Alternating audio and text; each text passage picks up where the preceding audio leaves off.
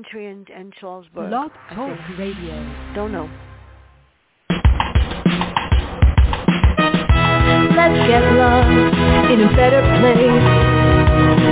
Pick up a book, travel through time and space. So much to learn, so much to see. A chance to escape reality. Open your mind and your heart. Gain new knowledge, a fresh new Network will bring you there. So let's talk about it. And on the air. Good morning, everyone. This is Fran Lewis. This is MJ Network. MJ, a member of my sister Marsha Joyce, and this is going to be really cool. Cool. Revenge, guilt, redemption, and Gunsmoke. Ed Earl Burch is back, and watch out. You don't want to mess with this guy. And Jim Nesbitt is here. Welcome back to MJ Network. And this is going to be fun because I love Ed Earl. And he just no holds barred. So how you doing? Well, I'm doing fine, and thank you for having me back on. I always enjoy uh, time on your show, and uh, uh, appreciate uh, appreciate the ride. And uh, I'm happy to happy to say that I've cranked out another Ed Earl Burch uh, hardboiled crime thriller, and I, I think it's the best one yet. I have to agree. And if my computer didn't make my review disappear, I'll just get another set of five stars for later. Seriously. well, I get, it happened. I, I was I type sometimes, and all of a sudden, the stupid computer says, uh, you know, you, you're too nice. I go, yeah, well, that's too bad on you. So Ed has a history. The first thing is that first scene. How did you create it? And that last paragraph really got to me. So how did you create the first murder scene, and why so graphic? Because it introduces the one person that you really need to know. Um, the um, you know I I kind of treated that as a prologue, and uh, you know in prologue you kind of deliberately Mhm. mask character uh, that you're going to come back to later on. Um, it's just kind of a teaser, um, and uh, as I started writing it, it was you know became more and more graphic, but yet powerful, and per, you know really launched the story. And I hadn't I hadn't done that since my first novel, and um, uh, you know, and I just thought, well, after I'd finished the the, the the chapter, it just felt like a real explosive way to jump into the book, uh, rather rather than my standard openings tend to be me- meandering and uh, uh, much more of a narrative. So. Um, and I thought I'd just plunge people into the dark heart of, you know, West Texas as fast as I could and get them get them acclimated. So there are two. There's a dead body. We know that. So tell us about the two law enforcement that are investigating it. Who are Charlie Doug and um, who is Blackie? And do I like Uh, them? the um, Blackie's a minor character. He's one of the crime Yeah. scene investigators.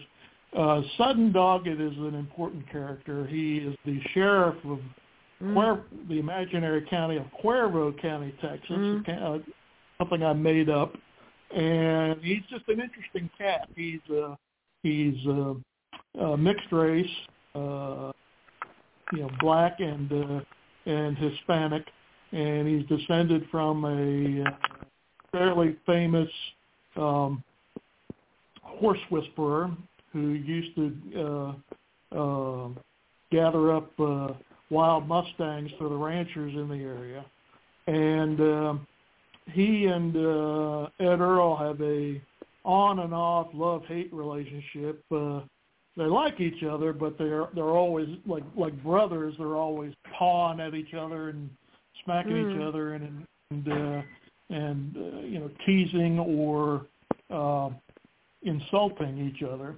So um, and, and I think the the the scene with the Sudden in chapter 2 Mhm. uh, you know, really kind of gets you into the broader story of um, of uh, Rhonda May uh, and the people she's become entangled with, and the uh, uh, Rhonda May's grandmother, who has hired Ed Earl to find her and Mm. uh, get her to come come visit for the last time because uh, the grandmother is dying. You sort of understand as you read the book. You understand Rhonda May, in a sense. The grandmother reminds me of my grandmother that I miss. So you have to love her because she's straightforward and just says what she wants to say. And the fact that he even went back to go there was amazing too. So why does Ed Earl have an inner voice and why the conversations? Who's he talking to? Well, he's either talking to the ghost of his dead partner or he's talking to himself. And I Mhm. like to use internal dialogue. It's one of the, you know, it's another way of um, revealing who the character is. You know, rather than introducing another character to him to talk back and forth. I mean, we all have these, in, in, you know, internal conversations with ourselves. Our Mhm. brains are never quiet. So I think it's a good device to use, you know, uh, just like external dialogue uh, helps reveal the character. Internal dialogue does that as well. Um, and Ed Earl is kind of haunted by the the his dead partner. He blames himself for the partner's death, Mhm. uh, and uh, um, they have a rather lively back and forth. So I think it's uh, I think it's something that um, that really kind of shows who Ed Earl is, and um, you know really kind of reveals uh, you know some of it, his uh, his thoughts and his uh, um, you know, what makes him tick without just you know describing that flatly in narrative. You know, readers are Well, smart; they'll figure it out. Yeah, I figured it out. Don't worry about that. But I, you know something, I understand. You know, I talked to my sister up in heaven, and I Yeah. told her, "You you need to fix this right now. So this is what you're going to do." And then if five minutes later it gets fixed, I know she heard me. If she didn't, I know she's out to lunch or dancing somewhere, because that's her. Yeah. So why does he need? But he has a choice between drinking something or Percodan. Why does he need meds? Well, he's by this time in this novel, he's kind of shed his dependency Mm. on uh, uh, meds. He Yeah. two books back, no, no, the last book, he was really you know, messed up and uh, tortured by nightmares and kind of a, a PTSD situation from an earlier case. And uh, you know, he had you know nightmares in the middle of the day and was only functional if he was working a case and got through the you know the quiet hours with uh, bourbon and Percodan. Well, he weaned himself off the pills in this book. Still drinks, um, still drinks Maker's Mark, but um, and he's managed to tamp those demons back in their holes and be much more functional. Uh, you know, I, I, I, tr- in this book, I tried to age Earl. He's probably in his early to mid fifties in this book, without making him a poster child for Geritol. So, you know, I gave him some of my maladies, bad knees, cataract surgery, just the things that, you know, middle-aged folk and older, you know, have to go through. And um, he's slowing down, but he's per- still pretty tough and still pretty ornery. So it was interesting to me to kind of strike that balance between putting a little age on him, but at the same time not taking too much away from his essence. Well, I refuse to be middle anything. I gave up after I was 12. That's it. And the one question I'll never answer is, what's your date of birth? And I go, I have no clue. And it works very well for me. It does. So what whatever, does he do? whatever, Who works? Yeah. Well, the, you know, they ask you that. The first thing you do when you go to the pharmacist, what's your date of birth? They said my last name is Lewis. Figure it out. and they know. There I won't tell go. them. I There won't tell go. them.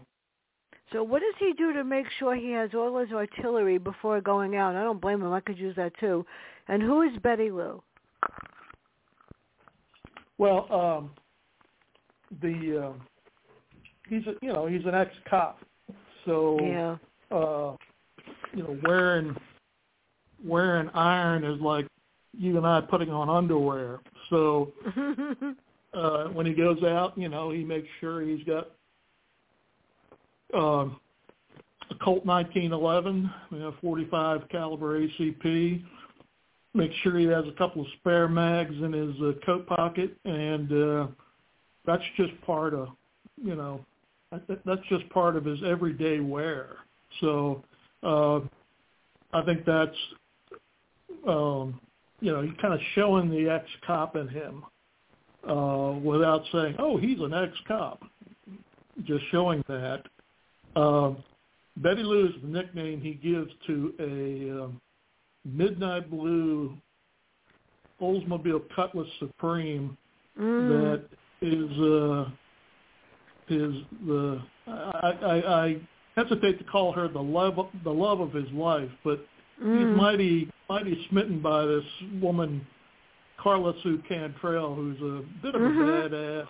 She she makes a living triple crossing uh, drug dealers and gun runners down on the border and elsewhere, and uh, she uh, you know they can never be together, but when they do, sparks fly, and uh, um, and she's on the run from the last set of people she had ripped off.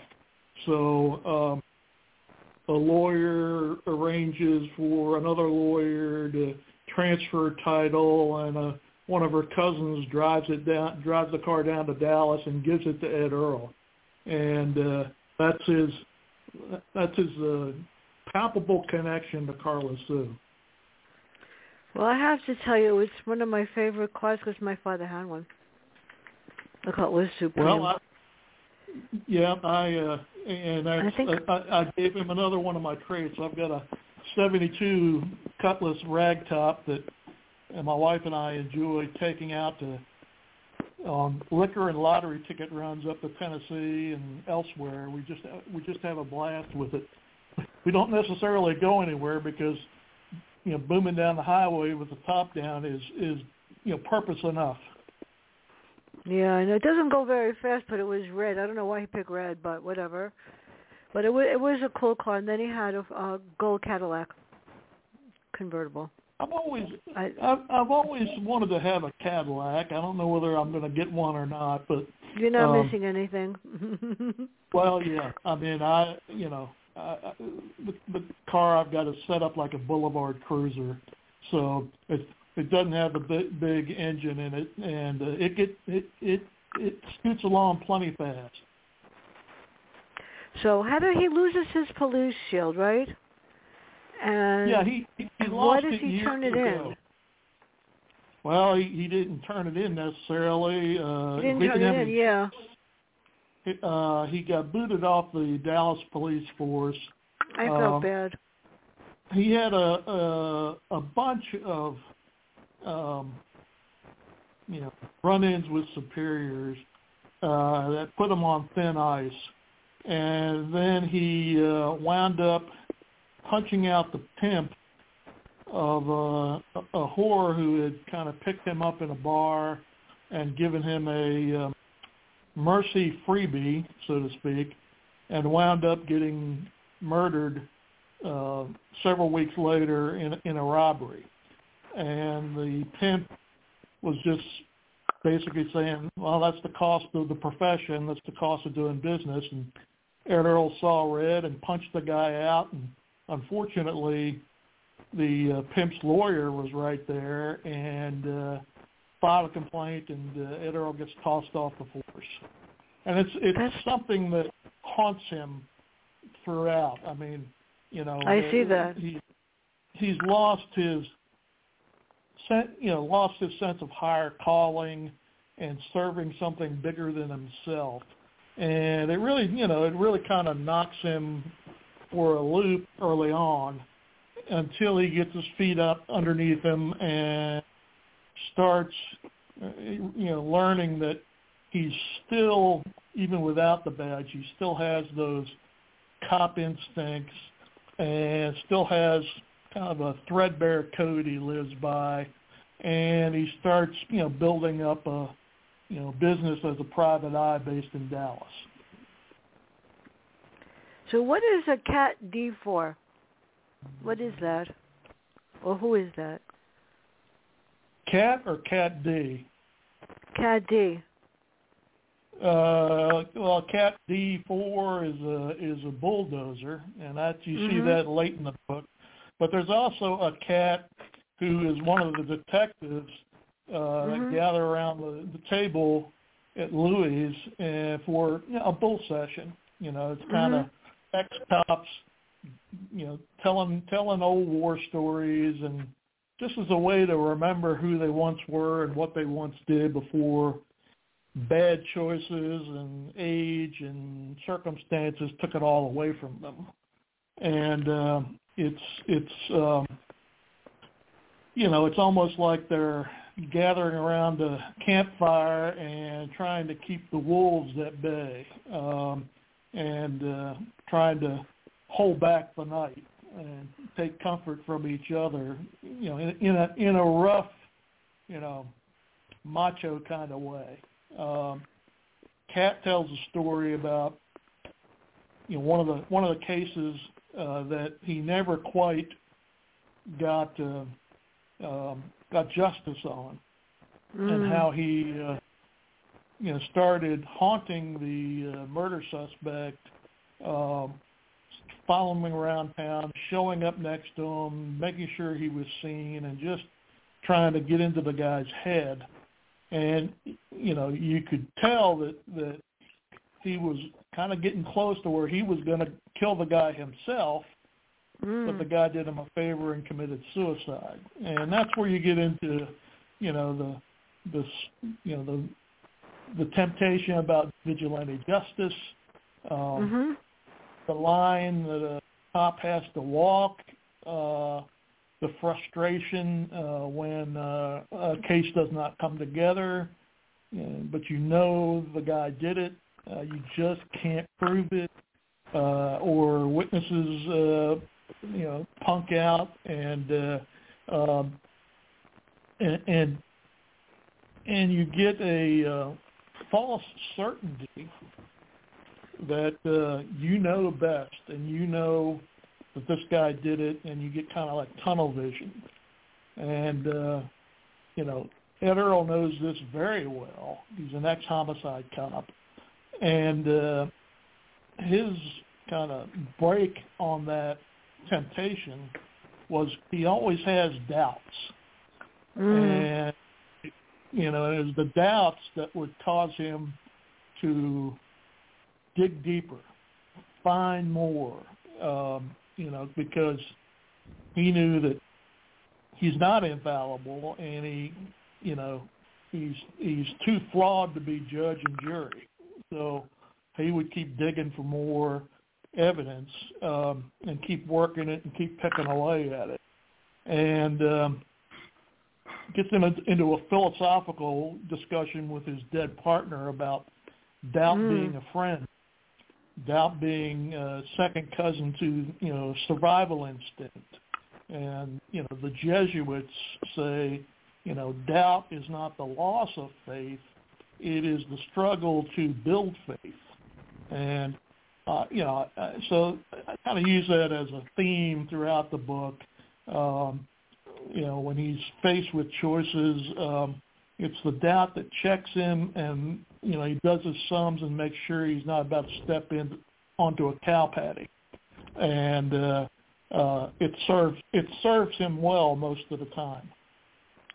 No, I understand that because I have a lot of doubt in people lately, and the people that are supposed to be there for you, I sort of wonder like why not. So you have to look deeper. He's right. So what yep. is dead? So he's dead certain of how did you create that in chapter four in the flashbacks? Well, you know, I, I tend to come up with the titles first, and mm-hmm. then I have to justify them. And yep. uh, you know, I was I was turning that in my mind, and and so that's uh, there's an exchange between Ed Earl and his dead partner about you mm-hmm. know what doubt is and what and and how that saves you from being judge and jury and um, how that you know it's basically like a a checklist or or a a uh, um, a reminder to keep working the case and you know do your you know do a you know a last minute gut check before you take an action and just you know because you're not quite sure you know what you think you know and uh um as long as it doesn't freeze you from taking action you know to where you might get killed doubt is your friend and sometimes your only friend it's scary because you listen to the news and vigilante justice seems to be the only way. And nobody's doing anything about a lot of things that are happening, especially in the schools and just violence in general. It's scary. So why the Mexican cartel? And uh, what I love about Earl, Ed Earl is that he doesn't exactly do things the right way. He's unorthodox, which is really good. Well, yeah, he's uh, you know, and this is not this is something I agree with. You know, mm-hmm. many critics sit there and say that I'm basically writing a modern day western, and uh, mm-hmm. and, and, and I, I think that's correct. You know, I didn't set out to do that, but that's that's the way Ed Earl is. He's more like a a 19th century lawman than he is a modern lawman, and he'll break the rules or bend the rules in a heartbeat if it justifies, you know, if mm-hmm. if it if it's what he needs to do to, you know, get to the, the truth or you know corner a bad guy, um, you know, in the pursuit of um, you know either making an arrest or exacting you know revenge.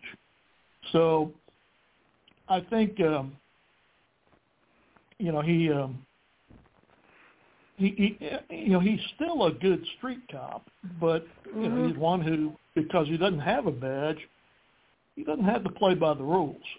So, you know that that um, um, you know that serves him well, um, and uh, you know he'll he'll cut a corner, uh, but it's oftentimes the corner is there because of the rules and regulations he no longer has to follow. And so he's following a, more of a straight line to um, go after the bad guys, find out the truth, get the things he needs to get to make a case. Um, so he is unorthodox. It makes me, I like people like that because if they if they're too perfect and not flawed, and don't break the rules. I get bored very easily.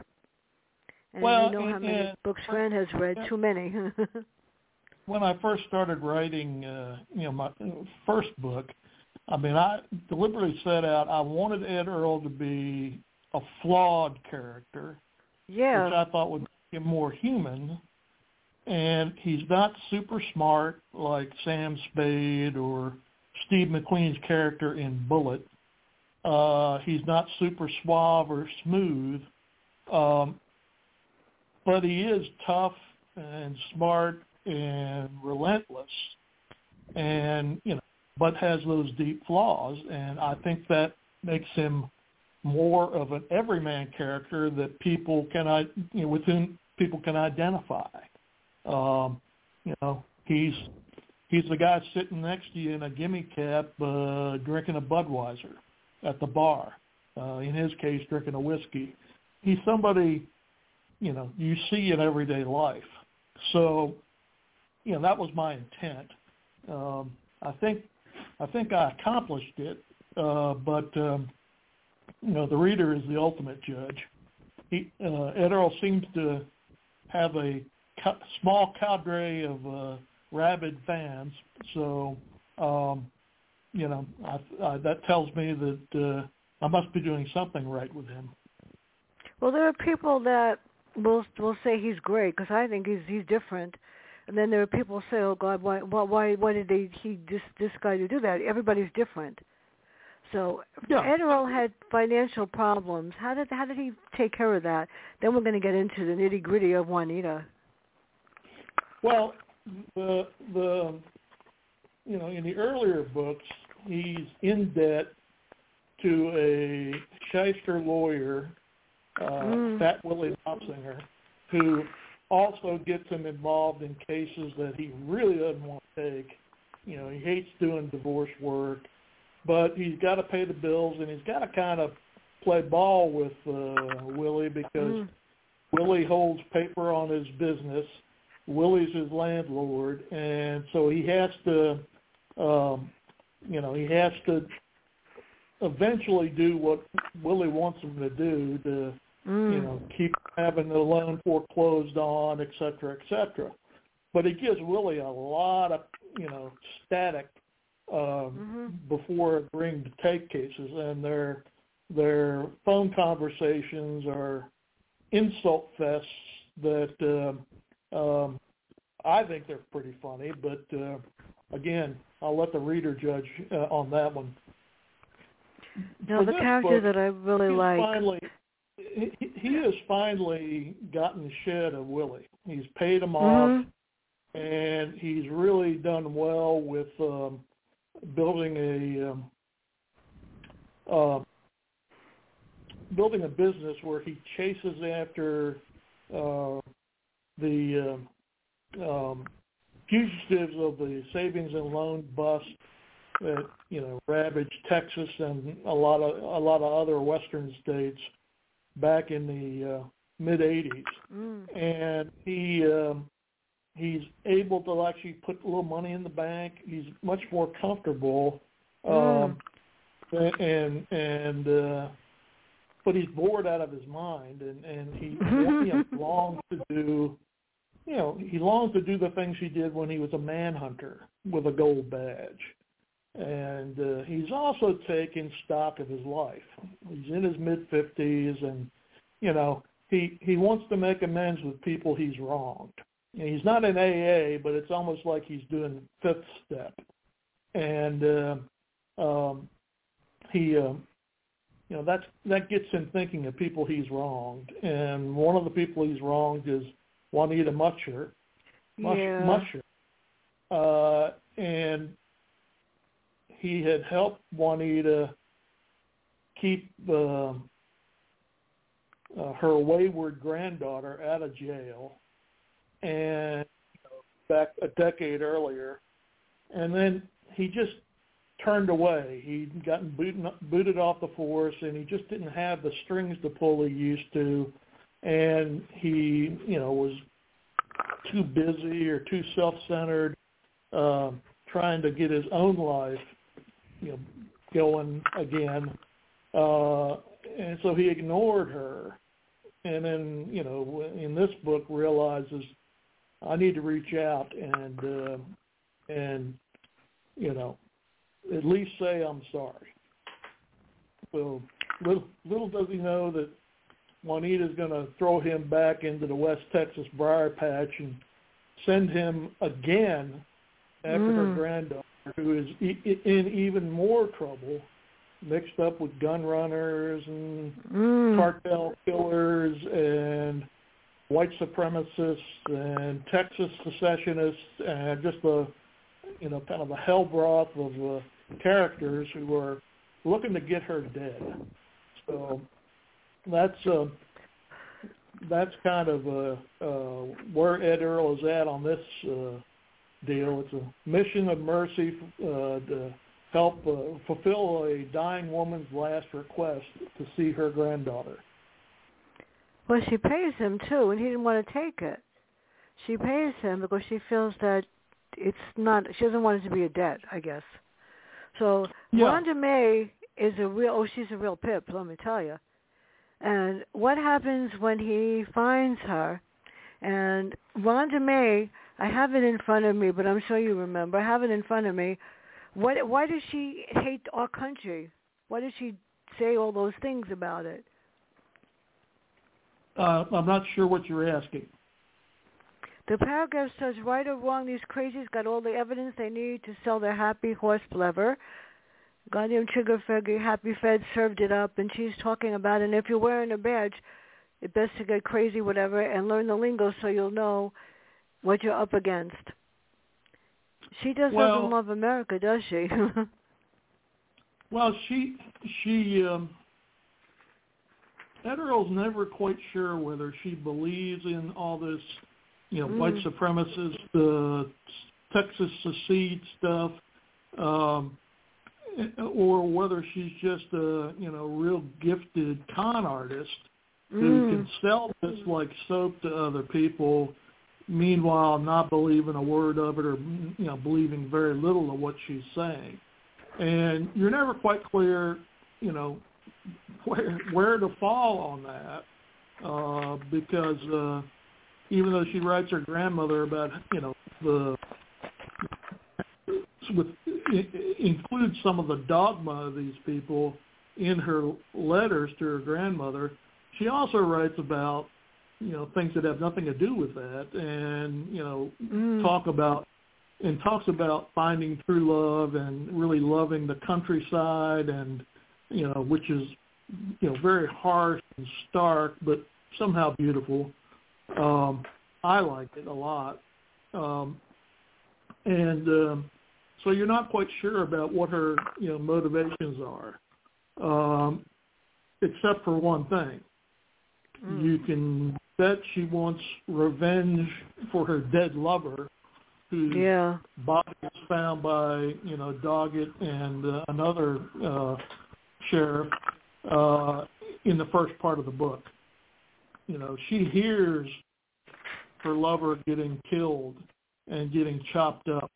She can't see it from where she's at, but she hears it, and then Doggett investigates you know the the death, and it's a it's a pretty grisly uh, scene. Um, I know. so uh, I'm not going to spoil it for readers, but it's um, it's it's it's something you want to read uh, after your after dinner rather than before. This is very true. So who is Wiley and what is his role? And tell us about his ranch. And then we're going to get into the true believers because she believes in the true believers.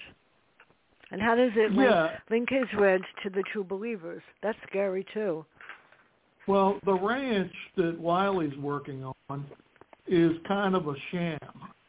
Mm. It's a cover for a gun running operation and drug running that's kind of behind the facade that this ex-state senator, T for Texas Bondurant, has, has uh, set up at the ranch.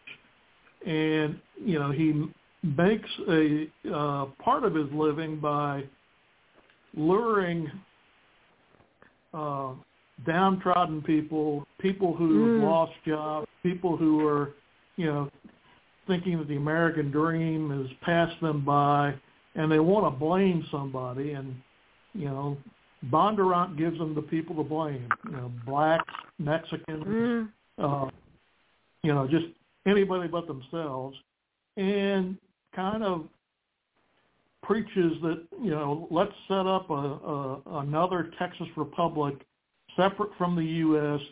based on Yeah. biblical tenets, and you know say you know save ourselves if we can't save the country, and a lot of you know down and out uh, losers who are very angry and very pissed off about losing what you know they once had, um, you know, are willing to listen to him and pay him two or three hundred bucks a throw to come up and go through one of their seminars and uh, listen to Bondurant preach. But in reality, what he's really doing is uh, running a uh, you know running a gun running and uh, um, drug operation uh, in partnership with some really nasty Aryan Brotherhood uh, partners. Mhm. Well, there are people I read in the news lately or whatever, and I just read a book about um James McCrone's new book, Bastard Verdict, deals with uh, Scotland wanting to independence from England. So there are a lot of Yeah. different countries. Even California wanted to be a, a separate, and Texas. Some states actually did want to secede.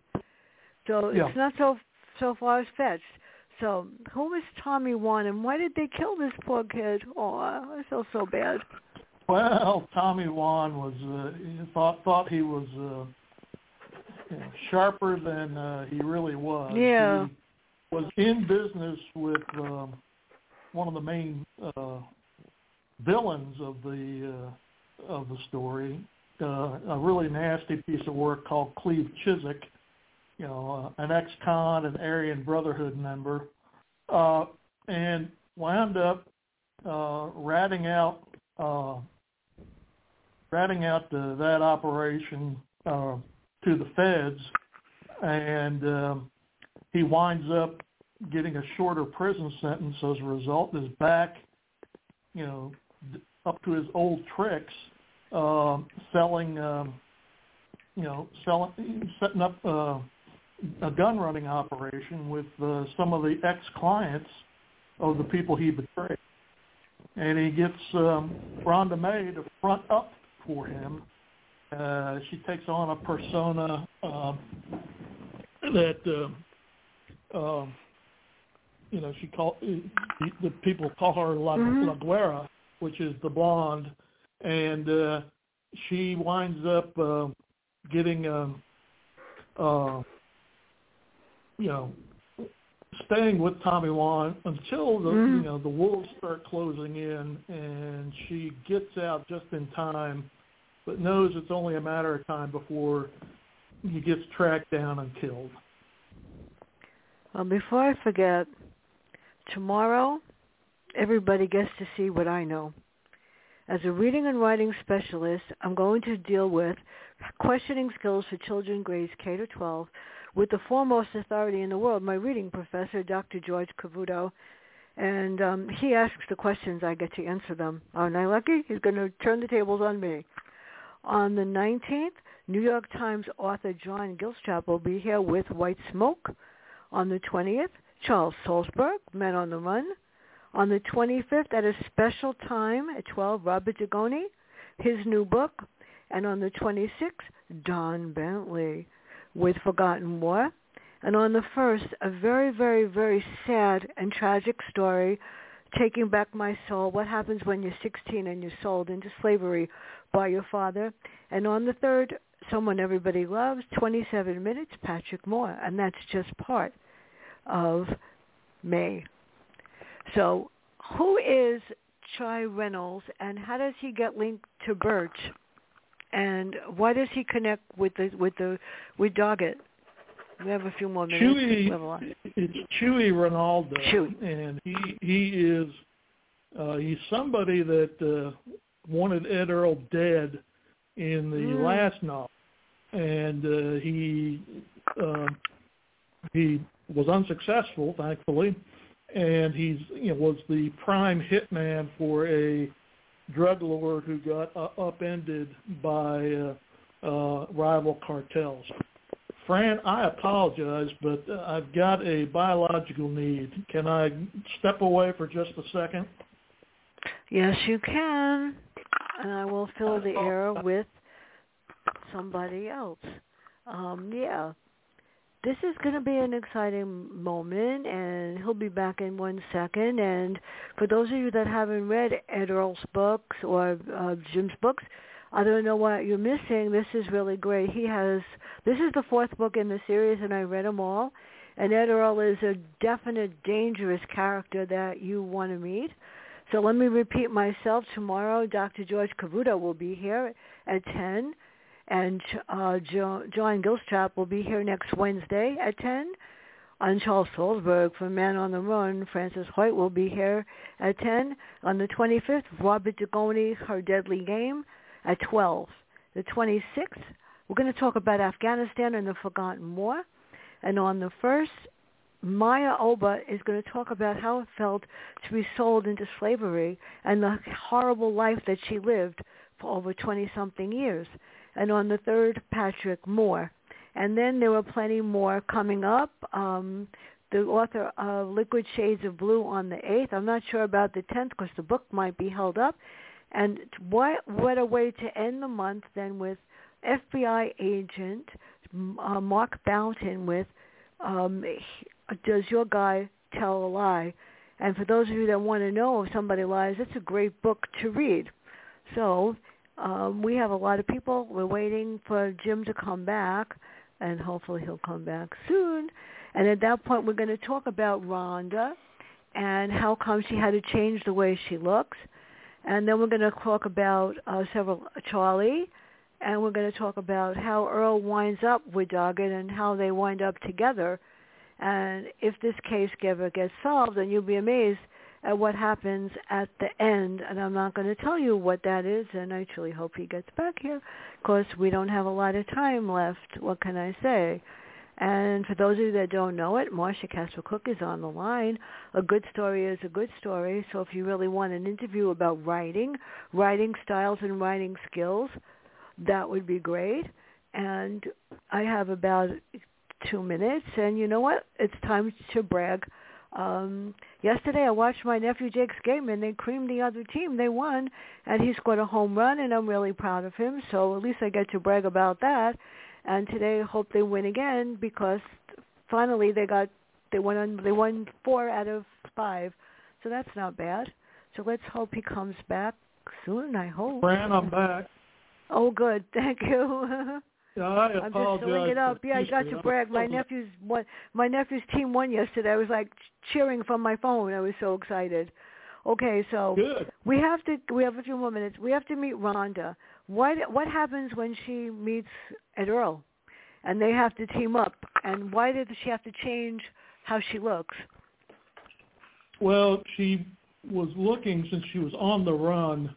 She was Yeah. looking to kind of um, look uh, like anybody but the flashy Mm. blonde she would be when she was fronting gun running deals. Uh, so she cut her hair, uh, let it go back to its natural color, uh, started wearing dumpy clothes and, you know, anything but the, the flash that she, you know, deliberately showed when she was uh, selling guns with Tommy Wan.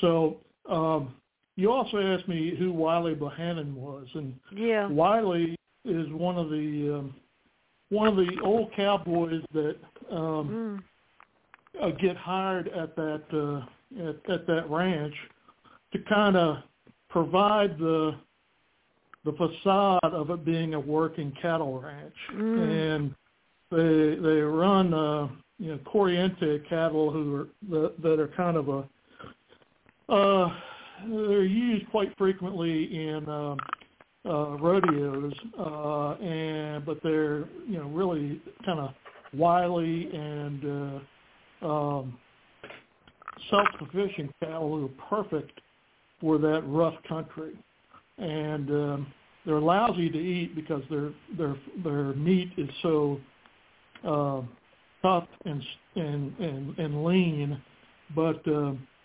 their uh, Wiley is you know one of five or six cowboys that uh, you know work at the ranch uh, and uh, uh, provide you know kind of cover uh, for the illegal activities that are going on there. Well, it gets more interesting now because Earl teams up with Doggett.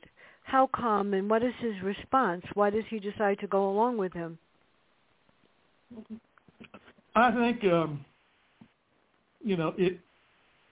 It's just the simple thing Mhm. of they had worked together before, and they've renewed kind of a, you know, a spiky, uh, but uh, not adversarial relationship Mm. and they both, in, in Ed Earl's case, the last thing he wanted to do was try and you know chase the granddaughter uh, with the local sheriff ticked off at him, and um, uh, Doggett sees um, Ed Earl as a chance for him to um, find out about you know gun running operations and what's really happening out at that ranch. So they they kind of strike a deal and uh, um, you know both getting something out of the deal uh, to uh, you know kind of further their individual agendas. Well, this it gets more complicated, people. Tell us about, and I didn't wasn't sure about this guy. He has a question mark. Um, who is Sider, and how did who is he who is he involved with? Because he's well, supposedly working with Doggett. He's supposed to be the good guy, but I don't know. Yeah, find out uh, things aren't exactly as they appear. Yeah. Uh, Willis uh, Quanah uh, Sider Jones is a former mm-hmm. Houston homicide detective who um, blames Ed Earl for the death of his partner mm. way back in book one, and uh, um, you know he he appears in book two as someone who uh, really would like to see Ed Earl dead. Yeah, uh, I know. And, and lets him uh, you know, is chasing him uh, while Ed Earl is chasing a uh, um, fugitive mafia financier and has no intention of arresting him. He just wants to see whether the bad guys will close in and do the job for him. Mm. Well, he's the same guy, and uh, he gets um, after leaving the Houston, you know, police department, he gets hired by the state attorney general and gets assigned to a border yeah. task force that's right in the backyard of where Ed Earl is uh, working. So it's um, it, you know there's a there's a bit of a uh, you know collision course that's been set up. It's not a major theme of the book, but it's it gives an added dimension of uncertainty and potential you know bad times for Ed Earl. One well, more, there's another character more, that I don't like. I know. I felt so bad because if you really look deep, you're going to begin to wonder who is Sider. Yeah, um, and you know, you're not sure whether Sider still holds that grudge or, um, you know, has has mellowed over the years. Uh, but um, um, you know, so it, it, it's kind of interesting to see how he how he falls uh, as the book develops. Well, I have to sort of shorten my questioning because otherwise it's going to take forever. Doggett is hiding someone. There are two more murders, but the character that is really question mark is Valentina Garza. What what is her role? She is the daughter of a um, of a murdered drug lord yeah. you know, across the river who is trying to revitalize her father's empire. Mm-hmm. And he is even more ruthless than her dad. And um, I intended her to be a bigger character than she wound up being. Um, mm. But you know, she she she survives this book, so she'll be back. Um, That's what I thought. In, in, in future books. Um, and uh, you know, I think uh, the the chapter she is you know featured in, I think it sets a a strong uh, portrait of uh, who she is and what she's capable of. Well, who is Bobby Navarro and who is El Duque and his relationship to Rhonda? Who's the? Give me the name of the first person. Are you asking about Bobby Quintero? Bobby Navarro. Yeah. Um, Bobby Quintero is uh, uh, Studden Doggett's um, yeah. one of his deputies. Who, interesting character. He's a former uh, special forces guy, former Army Ranger and with uh, kind of some nasty experience uh, uh, working with the Contras down in uh, Central America in the 80s.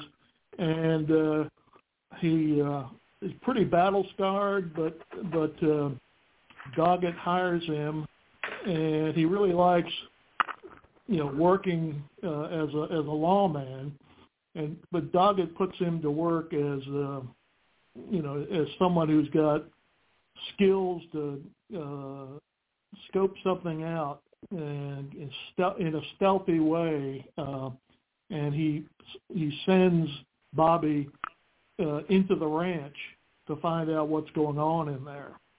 So, you know, Bobby does kind of a you know stealthy night scout uh, over mm. a couple of days of the ranch and finds out, you know, things as they suspected, things aren't all that they seem, and uh, that sets the stage for a big raid on the ranch. So, and who else were you asking about? Uh, I'm going to skip that one and go on to the next one so that we could get this. So a deputy is killed, right? And somebody very powerful is arrested. So how does Doggett deal with that? Well, the uh, uh, in the first case, not well because yeah, I know he, he is he is shamed. You know, he earlier shamed his uh, chief deputy and uh, you know muscling up and being uh, um, you know being more of a badass than than he was really mm. capable of being. Uh, and uh, that chief deputy winds up getting killed while chasing after some bad guys uh, during the raid, and that uh, that really twists Doggett, who you know blames himself for shaming the guy and uh, setting him up to, you know, prove his manhood during the raid and winding up getting killed as a result. So that that really, uh, you know, kind of grieves uh, Doggett. Um, the big person that they arrest is the guy who runs the ranch, mm. uh, T for Texas Bondurant, the big, you know, blowhard hate monger and uh, you know they they discover you know stolen guns and drugs uh, buried on the ranch and uh, charge him with uh, you know a wide range of felonies. And uh, um, it's uh, um, and and it's Doggett through his deputy who has brought the case forward through Bobby Quintero um, and you know it, it's it's um, it's local law who has like dug up the the dirt to take this guy down. So it's a it, it's a you know quite a feather in Doggett's cap, and uh, kind, you know instead of being in the back seat of a uh, with, with uh, riding in the back seat of an investigation run by the feds, Doggett is at the forefront. We have about one more minute, whatever, but I have to ask this question. Rhonda is annoyed because he wants to protect her, right? So how did how did yeah. you create that last scene? I cried. I got a, actually the final scene. How did you create the final scenes? Because I got a box of tissues for that one. Well, she um, she remembers him from the past, and and really by this point, thinks she doesn't need anybody to help her. Uh, yeah. and, and certainly does need a broken down ex homicide detective, and uh, she'll do just fine, you know, with the people she's got. Thank you very much. But Ed Earl keeps working at her and reminding her of her love for her grand uh, grandmother and the need to, you know, see her one last time and fulfill her last wish and that kind of softens you know Rhonda May, and uh, uh, you know she kind of puts up with it, or and eventually they become much closer through mm. shared experience, um, trying to escape from a big shootout um, out in the out in the wilderness. It's the hardest thing to give up on somebody but the most gratifying thing is when you get to say goodbye. That's the worst that you don't get to. So where do you Yeah. see him next, and where can everybody get all four of your books? Uh, I'm working on the next uh, novel as we speak. I'm trying to figure out what briar patch I'm going to throw Ed Earl into. Oh, Uh, goody. There's a chance that he winds up um, moving to West Texas and taking on a role as a DA's investigator. That, that Mm. offer is on the table, but you know he's kind of yet again he has his doubts and uh, wonders whether or not uh, he's been an outlaw so long that he couldn't walk the line that a that a lawman is expected to walk. So you're going to have to find out. Um, in, Well, when it comes out, book. I hope I get a copy right away. Oh yeah, oh yeah. I apologize for how slow Amazon was. I, I sent Yeah, I know. sent you a copy as soon as um, as soon as they were available, but they took like a month to send it to you. So um, Don't feel bad. They You- sent me two. yeah. Well, you They can get my books. Uh, That's uh, okay because this one's going in the pile like all the other ones do. And my dermatologist wife who loves me, she's never met me, but as the dermatologist, Dr. Dr. Mermelstein calls me every couple of weeks, when you're coming, when are you coming with books? I don't have to have an appointment. I just have to walk in with books, otherwise I can't come in at all. So Yeah. in two weeks he's getting these plus another 30. That's pretty good for a month, right? Not bad. Yeah. Not, not too bad. Uh, So where can we get get all all four of Ed Earl? You can get them on Amazon. Just uh, punch up, uh, look for my name, Jim Nesbitt, and you'll you'll see a listing of my books and some old faded country and western singer and uh, Jim Nesbitt, who was an author back in the '70s.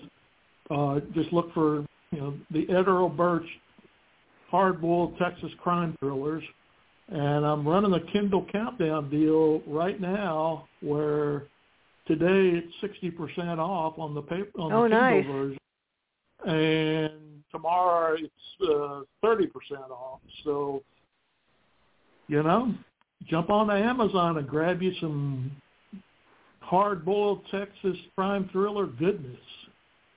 That is great. So thank you so much. This has made my day a whole lot better than it would have been. Well, I'm, I, I am I am glad to do it, Fran. I always enjoy uh, talking with you, and I do apologize for that uh, brief I- interruption. Um, That's okay, no problem. Everybody gets it. And if I have the problem, I just take my cell phone and use it and pray that I get back in time. Uh, time. well, I didn't want to be that. I didn't want to be No. that rude. So, uh, but again, I, I appreciate the time and uh, really enjoyed talking with you again. Thank you so much, and I'll let you know when I have a panel. I'm thinking about doing one on outrageous characters and how they make the story a little more powerful. That's more Uh, for you, right? Well, I, you know, my my guys are wallflowers. I don't I don't know whether they, they, that that would fit your uh, program or not. Oh, everything fits my parameter. I never know. I, I just I just wing it. It's my life. I wing I'm it. pulling I, I'm I'm pulling your leg, Fran. Yeah, I mean I think uh, I think Ed Earl's outrageous enough. Oh, goody. So everybody, have a great day. Stay safe, and bye. Thanks again. Thank you.